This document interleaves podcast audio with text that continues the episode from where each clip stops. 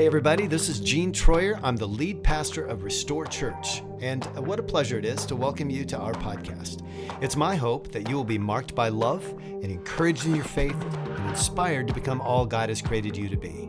Now, I invite you to lean in and enjoy the podcast.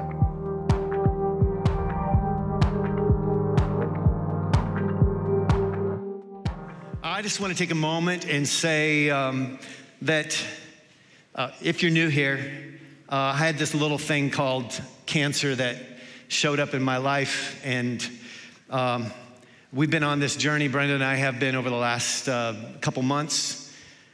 And this is my first Sunday back after being out three weeks, and it is. Uh, thank you. It's it's uh, it's a journey I wouldn't recommend, but it's uh, it's been a positive experience overall. Uh, let me tell you that many of you have been praying for us, and we couldn't be more grateful. I remember early on in the diagnosis, I had several people that just uh, had words for me that came and prayed over me. And it turns out that uh, my surgery that I had was uh, performed by one of only two doctors in the entire world that do this surgery. And I have been reflecting on the, the incredible blessing of having you all pray for us, for me, and how the navigating of my journey uh, allowed for this doctor to be in front of me, to take care of me. And I'm just telling you, I, uh, I don't know. Uh, we don't know if it's all out of me or not. Uh, but we're going to keep testing over the course of the next year, and uh, the doctors will keep a close eye on me. But I know that God's got us. No matter the circumstances, God is with us. He has created a way where we thought there was no way, and uh, He'll do the same for you. He'll do the same for you. I also want to say a big, big thanks to uh, the staff team here at Restore and the way they stepped up and uh, just uh, nailed it. I'm, I'm so grateful for them. Can we thank them? Yeah.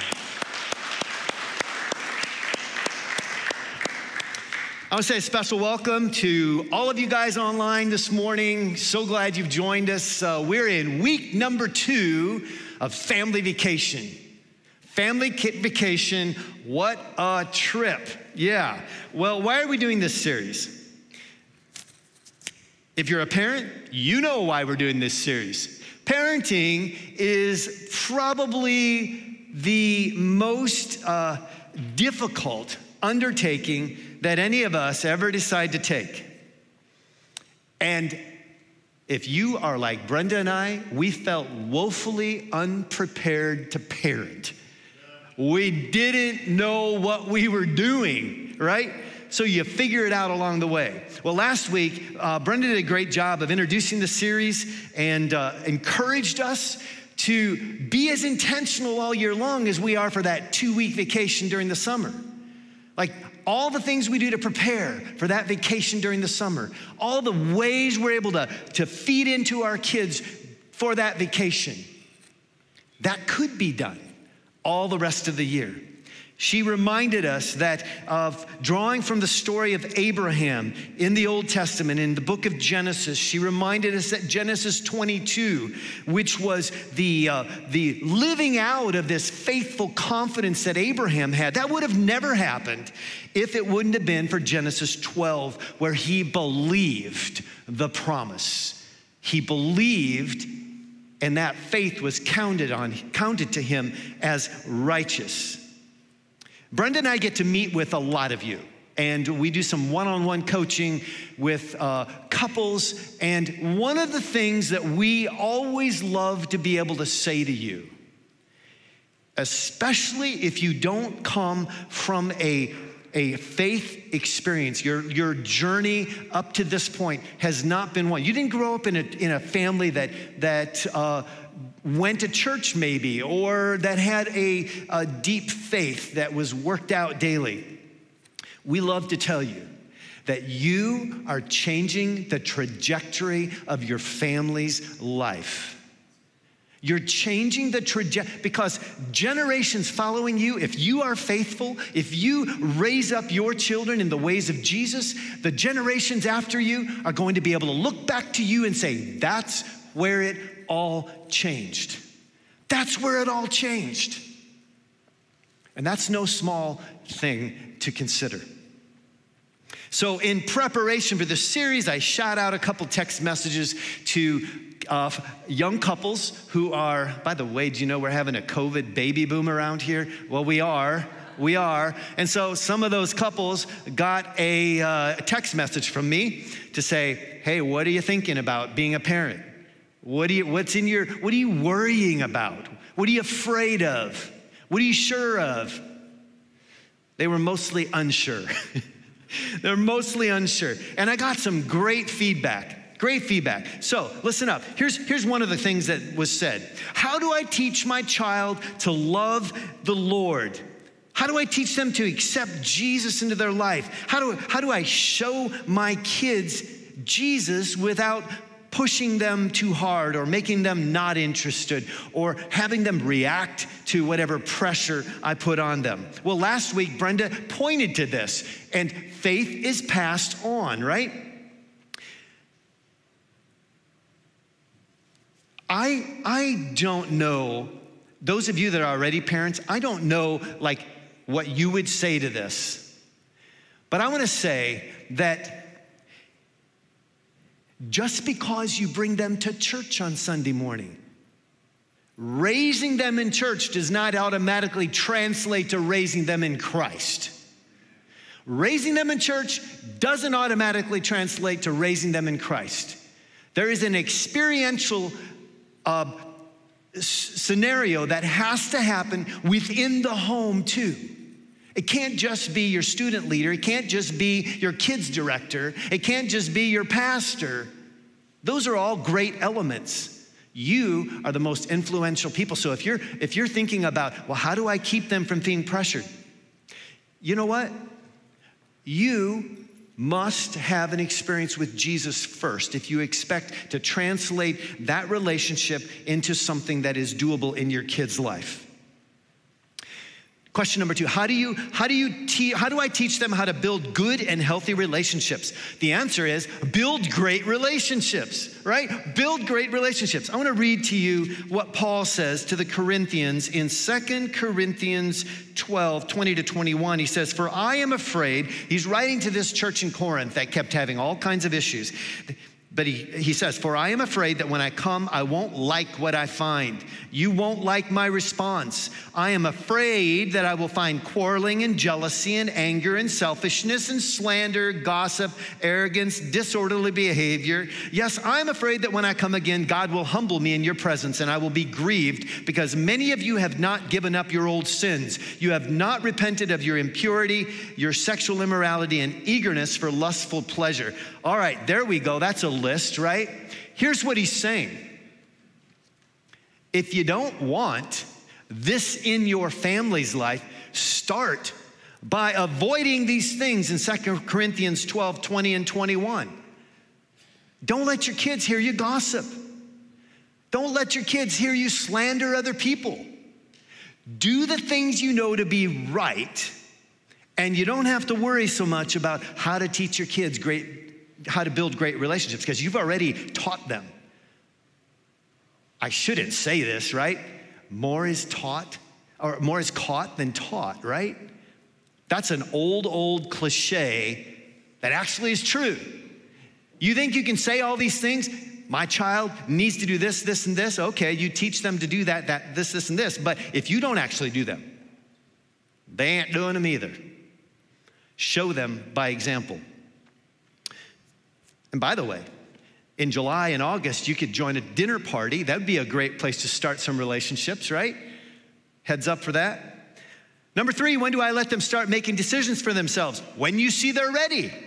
by the way, just because your son is capable of handling a phone, maybe at 13, doesn't mean your daughter is. So don't worry about saying, oh, if I did it for him, I got to do it for her. No, you go by the individual. You see your kids and you know when they're capable of taking the next step.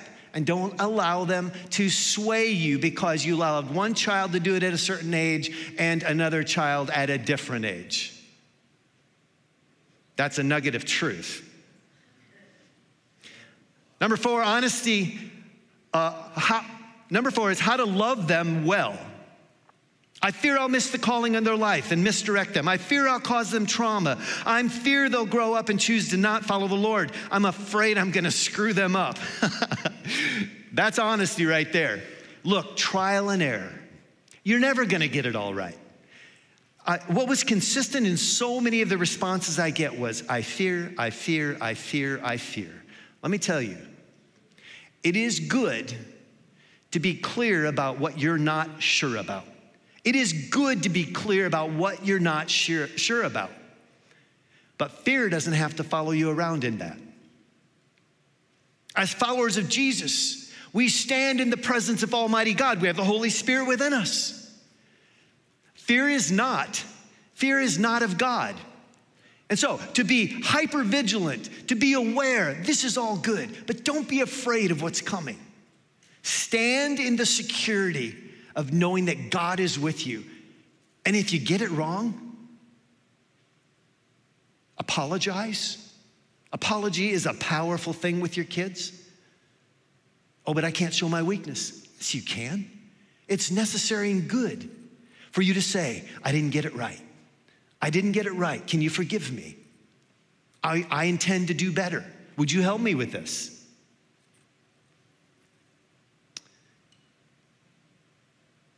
What if you have a kid who is super, here's another fear. If we have a kid who is super rebellious and I don't know what to say or do, yep, none of us do. None of us do. What they need to know is that no matter what they do, you are their parent, you love them, you will not. You know, your Heavenly Father says, I will never leave you or forsake you. I will never leave you, I will never forsake you. Your child has to know that you will never leave them. You will never forsake them, no matter what they do. They can turn their back on everything that is good, right, and true. You will stand by them. You won't, you won't maybe approve of their actions, but you approve of them as personhood, their personhood. You approve of them. You love them unconditionally. This is what's needed to raise a child that will look you square in the face and say, I love you. I love you. Thank you. You are the parent that I needed in my life. if you have little kids, that's a dream, right? It ain't ever gonna happen. it will. It will. It will. So, how do you build spiritual disciplines, prayer and Bible reading into the family rhythm when it's always so busy? You start. Start. I'm not trying to be give you all kinds of pat answers here. But the truth is, if you want something to be different, then you start doing something different. You cannot keep doing the same things you've always done and expect to get different results. Start. Start in your own life. If you want to make room for it in your family life, make room for it in your personal life and see how it will translate to your children. Finally, and this leads us into this morning because it's the title slide is because I said so. That's the title of our message this morning. And most of the time when I was growing up, it was because I said so to my challenge of why, why, why? That doesn't make sense. Why should I do it? So here's, here's, a, here's a, the one that I want to lead into. Right now, we, are, we aren't really sure what discipline should look like. Our child is getting to the point where they're not obeying. Is she old enough to comprehend? Uh, she's about two years old. Let me tell you something terrible twos don't have to be terrible twos. Just like, oh, you just wait till they get to middle school, doesn't have to be, oh, you just wait till they get to middle school. None of that needs to be true. It is how you think about it that will make the difference. Now, I'm not suggesting that two year olds aren't little hellions around the house. I'm not saying that. They're very difficult sometimes. Middle schoolers, they're out of their minds. We all know this. That doesn't mean it has to be an awful experience. It means that you prepare yourself, that you're spiritually grounded for the fight ahead. It ain't easy, trust me. It's not easy, but nothing, nothing about parenting is particularly smooth sailing all the time. Brenda and I have learned that good parenting only happens when we commit to being lifelong learners. It never stops. Our kids are having kids. We are now at a different place in how we parent, but we still parent. It's just in a different way. When we were young married and Cody was a baby, and uh, actually when he hit his twos, I think it was about at that point when Brenda started buying every book available on how to raise a kid. And she would put book after book in front of me. And I was a busy dad, right? And so I just said, You just tell me what you're learning, because I don't have time to read all these books. I was real, so, so she learned, did a lot of learning. She passed some on to me, but I was still relying on how I was raised, how my parents did it. We had different parenting styles. And so we struggled sometimes to get on the same page because I was from the generation that was told, because I said so. That's the only thing you need to know is I'm the parent and I said so, and that settles it. So I tried that with uh, minor successes here and there. Cody grew up to be a uh, middle school attorney that loved to ask that why question and debate to the point where I would leave the room and uh, just let him and Brenda debate. He and Brenda, they enjoyed that debate time. Uh, for some reason, I couldn't handle it because I was still on because I said so. That's where I was. Do you ever find that, that you opened your mouth when your kid is acting up, you open your mouth and your mom's words all just come tumbling out? Yeah? For real. This is so true. Cody would look at me, sorry, Cody, I'm really picking on you this morning. Uh, Cody would look at me when he was a little kid, and I would, I had the stare, I had the, the dad glare down really good. I'm like, like that. And he would go, Dad. He was manipulative, little booger too. He's like, Dad, those eyes, they scare me. My dad had a glare. My dad had a glare. And we also sat on hard benches for church. And when I was sitting with him, um, he had a strong thumbnail.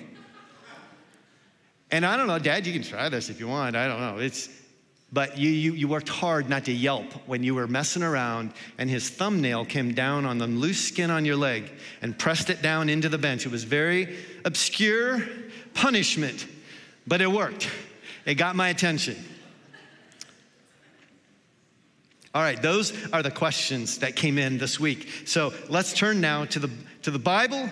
To uh, let me let me do this first. I want to read to you from Deuteronomy chapter uh, six. So here's the deal. Moses got the Ten Commandments in Deuteronomy five, and he communicated those Ten Commandments to the children of Israel. And here's what he says in the first four uh, verses of chapter six. He says, These are the commands, decrees, and regulations that the Lord your God commanded me to teach you. You must obey them in the land you are about to enter and occupy. And you and your children and grandchildren must fear the Lord your God as long as you live. If you obey all these decrees and commands, you will enjoy a long life. Do you hear that? If. So there are conditions to enjoying the blessing of God. You can't just do whatever you willy nilly want and expect to experience the blessing and presence of Jesus. Listen closely.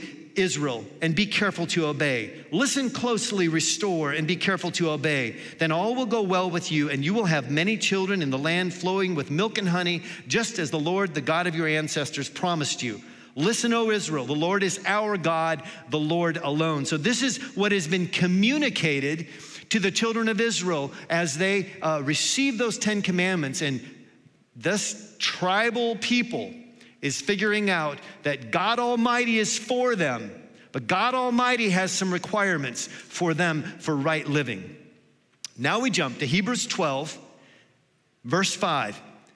And here's what the Hebrew writer says He says, And have you forgotten the encouraging words God spoke to you as his children? My children, here is, again, here's the now from Deuteronomy 6.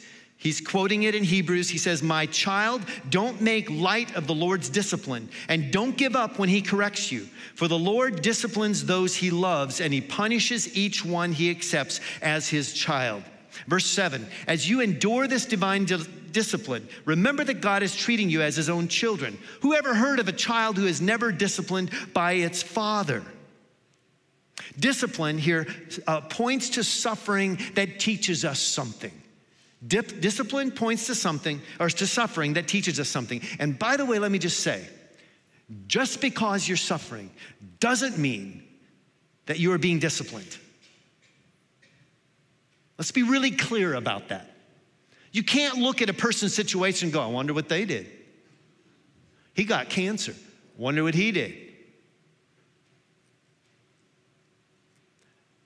Ask Jesus what he would have you learn through the times of suffering. And if there are correction points, if you if there is sin in your life, get it fixed, get it taken care of. Repent.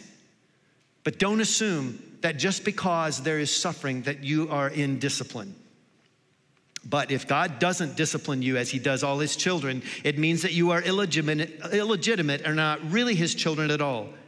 Since we have respected our earthly fathers, let me say something about that. Earthly fathers discipline respectfully and not with resentment. And then you will get respect and you won't get resentment. It can't just be. Again, it, what a great responsibility we have to bring up our children, to raise them in the knowledge of God, in the knowledge of how to have good relationships, in the knowledge of how to, how to step into relationship with Jesus. So, discipline in a way that is going to raise respect and diminish resentment. Uh, our, uh, shouldn't we submit even more to the discipline of the Father of our spirits and live forever? Now, in the ancient world, it was a, a universally accepted uh, uh truth in that era that uh, children were to be disciplined. The Roman father would possess absolute authority. When a child was born, he could even decide whether it would live or die. And throughout its life, he could punish it as he chose. Discipline was to be expected in that ancient world. Verse 10 For our earthly fathers disciplined us for a few years, doing the best they knew how. I love that the writer put in here, doing the best that they knew how. That allows me to make mistakes. If I do it the best I know how, there's a reality there that I am going to make mistakes along the way. Lifelong learners learn from their mistakes. But God's discipline is always good for us so that we might share in His holiness. The word holiness here points to God's holy character. And the aim of His um, of his chastisement of his people is to produce in them a character like our own. So again, we model a right character in front of our kids. We discipline them to bring them into course correction. Our Heavenly Father does the same thing. He brings us course correction through discipline. Let me get their attention. What do you do to get your kids' attention? Yeah, God does a similar thing to us. No discipline is enjoyable while it is happening. It's painful, but afterward there will be a peaceful harvest of right living for those who are trained this way. Why on earth would we diminish the need for discipline in our children's lives when we don't hesitate to get them into a front of a coach and give them sports training. But we want to step back and say, ah, I want my kids to like me. They'll love you if you discipline them. They may not like you for the moment. No discipline is enjoyable while it's happening. But just like we get them into athletic training, we've got to give them human and spiritual training as well. Verse 12 and 13 won't be up there, but I want to nod to these. So take a new grip, it says, with your tired hands and strengthen your weak knees. Strengthen those hands and legs that for some reason are out of action. We become spiritually paralyzed. So we get things right and we get moving. We strengthen those things that are weak. We mark out a straight path. Verse 13 says, We mark out a straight path for your feet. So that means that if our if our feet are all wonky and we're not going the right direction and we don't know what journey we're on or we don't know what path to, to walk down, it means we straighten them out. We have self discipline ourselves so that we can represent self discipline to our children. We get ourselves right so that those who are weak and lame will not fall and become strong. The idea here is to create a path of life that will get us into better shape in order to influence those that come after us, in order to influence and help those that are lame, that are disabled. And I don't mean physically, I mean those that are lame and disabled in their life that don't have a straight path to walk on right now. We, the followers of Jesus, we must be those that point them in the right direction. So, discipline. It goes without, uh, it goes against what our conventional desire leans to. No discipline is enjoyable. But if we make it a learning experience as parents, then, then it is for uh, our good and God's glory. All of it. Our good and God's glory if we live disciplined lives and if we are able to translate that into our, our making it doable for our kids as well. And by the way, parents, if you don't discipline your kids, you better hope somebody else does, because this will make or break them long term. If they don't learn now, when they're young, someone else will come along a coach, a boss, you name it. There will be people that will come along and they'll provide the discipline, but it won't be as pleasant and as loving as what you can provide. So it's better for you to do it now. Save them a lot of heartache in the future. So, one of the books I read while I was uh, away was a book by uh, Calvin Miller, author Calvin Miller. He writes the book Life is Mostly Edges. It's an incredible book. I would highly recommend it. He gives us a five-fold, five-fold, five-fold code of survival. He says he and his wife developed this five-fold code of survival. Here they are. The first one, discipline. Discipline. Different kids require different techniques. So, if your child responds to timeouts, then use timeouts. But another kid that you have might not respond to timeouts at all, may need something entirely different. Maybe you just need to reason with them. Maybe they're young enough and, and in their young age, you can actually reason with them, talk to them, help them. If they're old enough, um, this is my mom's mantra if they're old enough to talk back, they're old enough to feel some consequences.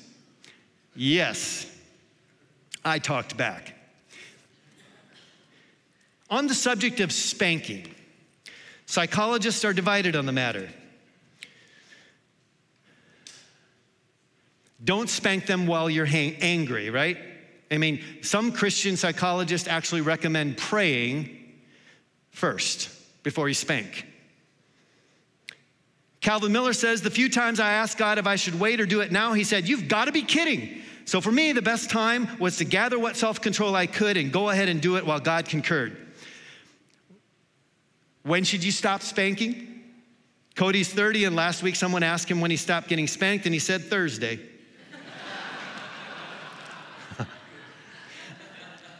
Number two, expectations. Create family values. Here's a great one. Like, if you don't have any kids yet, now's a good time to start. Like, create family values. These are the top three things that we're really gonna be focused on as a family. They'll change once you have kids, some, somewhat. But the values that you start now will translate into all of your family thought processes and experiences.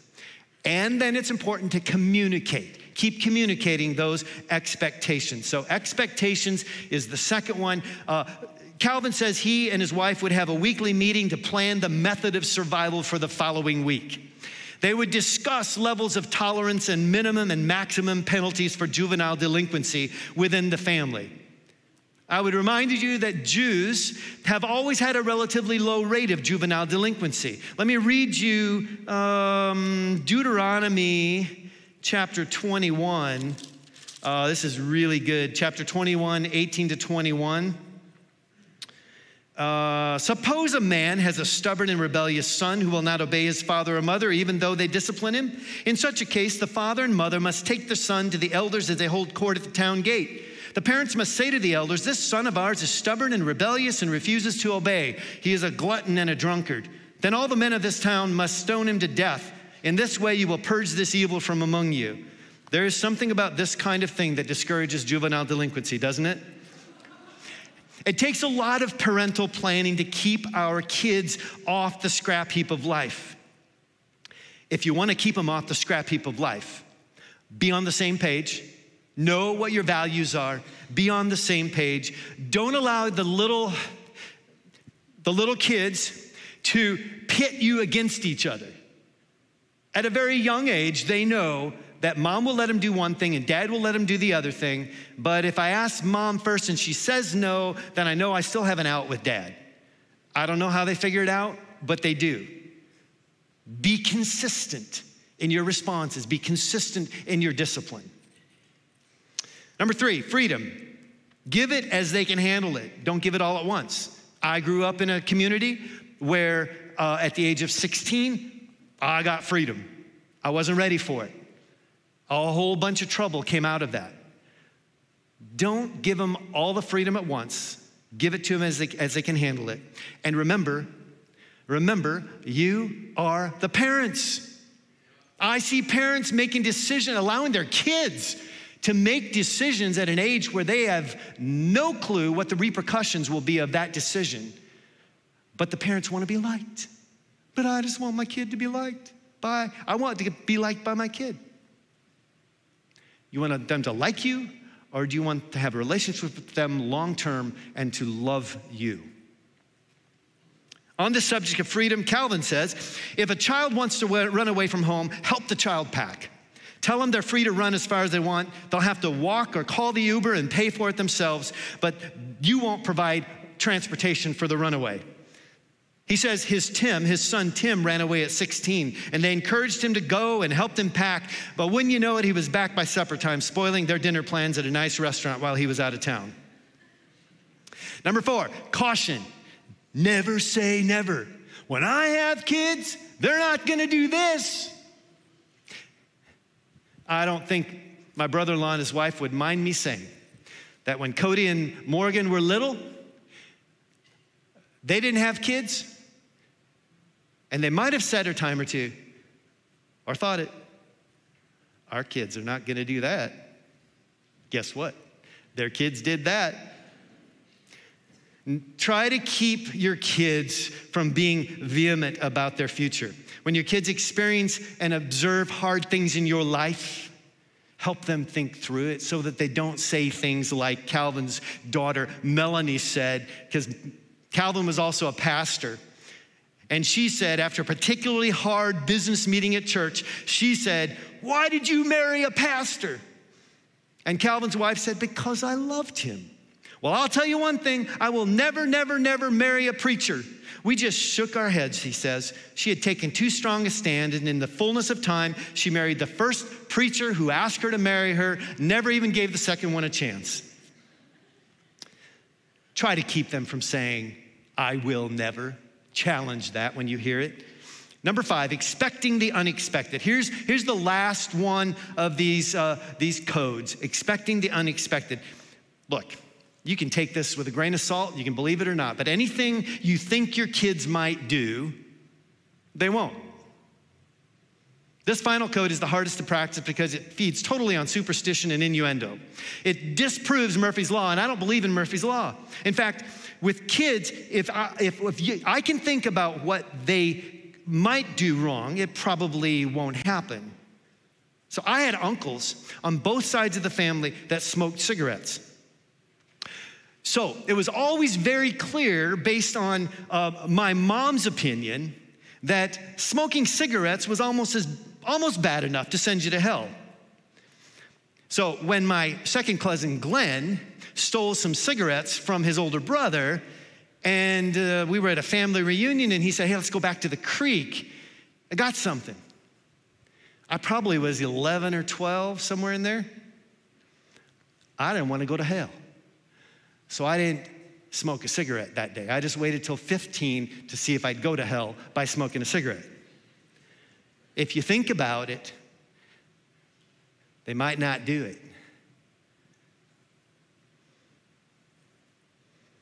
I wish my parents would have thought or imagined that their oldest son would do drugs and abuse alcohol. Because if this mantra is true, maybe I wouldn't have. Imagine all the things they might do. See, the way this works is that if you imagine all the things they might do, you'll be vigilant about those things and communicate to them about those things. Think of every wild thing they could possibly do and you might spare them and yourself from doing the bizarre thing that we're all, as parents, too dull to imagine.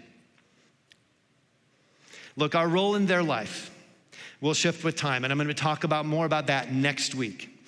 But with this matter of discipline, when we neglect to provide it, listen up, parents, when we neglect to provide the discipline that we have been charged with, we shirk the responsibilities uh, granted to us as parents.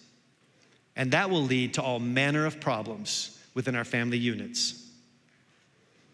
Calvin is also, this Calvin Miller, the author that I've been quoting, he is also a poet. I'm to share this poem in conclusion. He had two kids. They both left at the same time. They were both grown and out the door at the same time. This is the premise from which he writes this. They left us both at once, became as one. The age for leaving, and yet didn't they seem young? We woke them from their naps to run, and they leapt decades on a summer day. They hurried off with luggage, nothing more. Were his shoes tied? Did he forget his lunch? And did her ribbons match her pinafore? And dare we draw the noisy lock and chain to seal ourselves in these empty rooms? Can our, gosh, can our door watching bring them home again? This lonely night, we have our debts all paid and given life to this young woman and man. You stand with me? Father, we, uh, we know that in this moment, uh, we've heard some hard truths. As I prepped for this, I heard some hard truths. This is a good word, God, that you've given us this morning, a good word for, for parents and those that are about to be parents.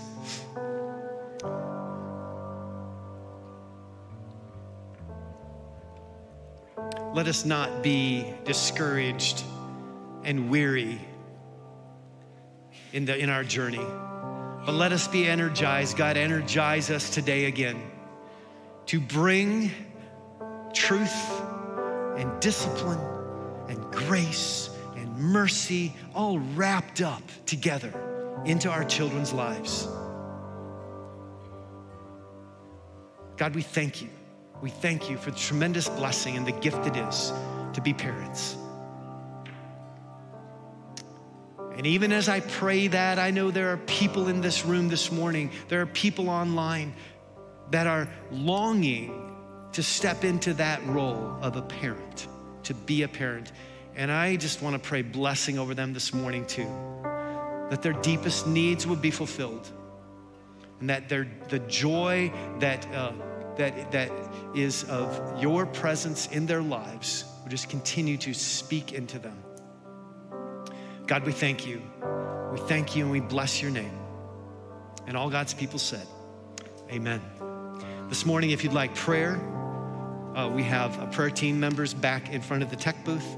Uh, please, uh, especially if you're a parent this morning, or if you want to be a parent, perhaps there's just a prayer that could be placed over you, spoken over you, that would, uh, that would help you on your journey. Love you guys.